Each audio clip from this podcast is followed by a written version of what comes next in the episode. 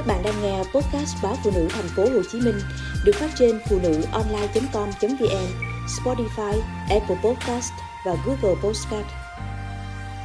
Tuổi 50 yêu dấu Một buổi sáng thức dậy, tôi nhận ra mình 50 tuổi. Không phải sinh nhật, nhưng đúng là bóng hình của tuổi 50. Đứng sững ngoài cửa, nhìn sững vào tôi trong gương vặn nắm cửa bước vào bếp và nhận ra hai thành tựu đời mình đang ngồi quanh bàn cắm cúi vào điện thoại trong khi một người đàn ông quen quen đang loay hoay với nước sôi và mì gói. Chẳng ai trong nhà thấy tuổi 50 đang bước quanh quẩn trong bếp, nhìn ngó vào mỗi người, mỗi vật. Chỉ có tôi nhìn thấy đôi mắt của nó, đôi mắt của tuổi 50 dò hỏi rằng tôi đang làm gì ở đây thế này? Rằng, bao nhiêu năm tháng qua, đã đi đâu cả rồi ấy nhỉ? Con trai, thành tựu thứ nhất, là người đầu tiên đứng lên khỏi bàn, lẩm bẩm gì đó về chuyện không ăn mì gói, và bước ra khỏi bếp, ngồi lên xe máy, hai chân dài nghêu, đẩy chiếc xe trượt xuống bậc cổng và biến mất.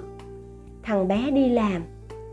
Con gái thành tựu thứ hai thậm chí còn không ngẩng lên khỏi điện thoại khi ra khỏi phòng. Bạn con bé đến đón con bé đi học.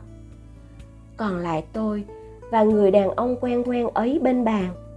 Đó là chồng tôi người đã cùng tôi chia sẻ một mái nhà trong 24 năm.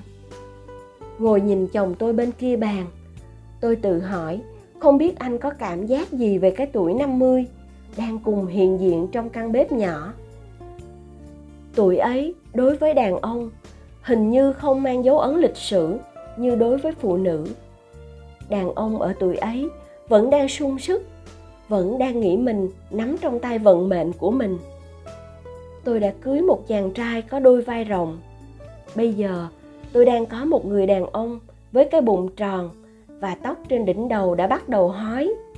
Không còn lại gì nhiều, nhưng dù sao, đó vẫn là anh ấy dưới lớp mỡ kia vẫn là khung xương ấy.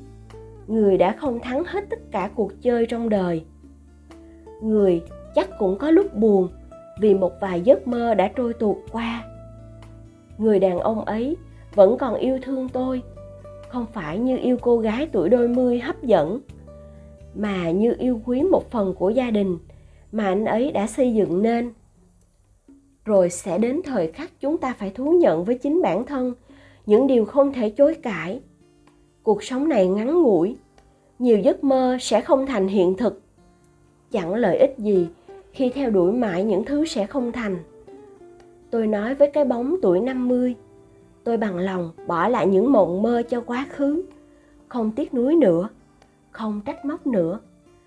Để hiểu hết giá trị của những gì tôi đang có trong cuộc đời thực hôm nay. Còn nhớ một lần khi gần hết tuổi 30, tôi đã quyết định từ giả dàn bông giấy, đám cây leo thường xuân mềm mại, những chiếc rèm cửa trắng muốt, những thứ đã bay bổng rất lâu trong giấc mơ về ngôi nhà hạnh phúc. Sau những buổi dọn lá rụng và đổ thuốc tẩy chà mảnh sân hoài không sạch, tôi chọn thay bằng lớp sơn sáng màu đơn giản, dễ lau chùi, vài chậu cây ít rụng lá. Lối đi cũng thôi không còn rải sỏi cùi, một phần vì chúng làm hư gót giày. Nhưng phần quan trọng là có lần chơi giỡn, hai đứa nhỏ đã nhặt đá ném nhau. Còn nhớ một lần khác nữa, tôi nhận ra cơ thể mình thay đổi hình dạng dù tôi đã cố gắng tập tành, gìn giữ hết sức. Nỗi mặc cảm về những khối mỡ thừa trên lưng, trên bụng khiến tôi ghét nhìn mình trong gương, khiến tôi lao vào những đợt ăn kiêng đến kiệt sức kết quả tất nhiên không phải là gầy và đẹp như ngày xưa, mà là một trận suy nhược cơ thể khiến tôi vào viện. Mặt mày tái mét, chảy nhão, chịu đựng cái nhìn thương hại của nhiều người. Thậm chí còn nghe bạn bè thương cảm, chắc chồng con sau đó nên mới.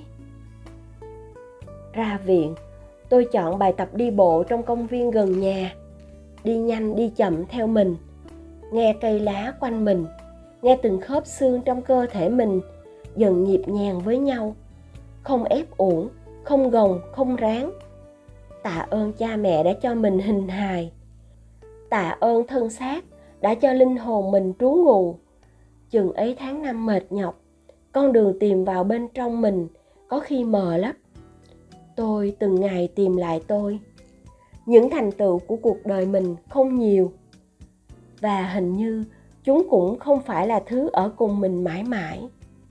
Những đứa con đã bắt đầu rời tổ, bay đi bằng đôi cánh của chúng. Những đôi cánh lấp lánh ước mơ.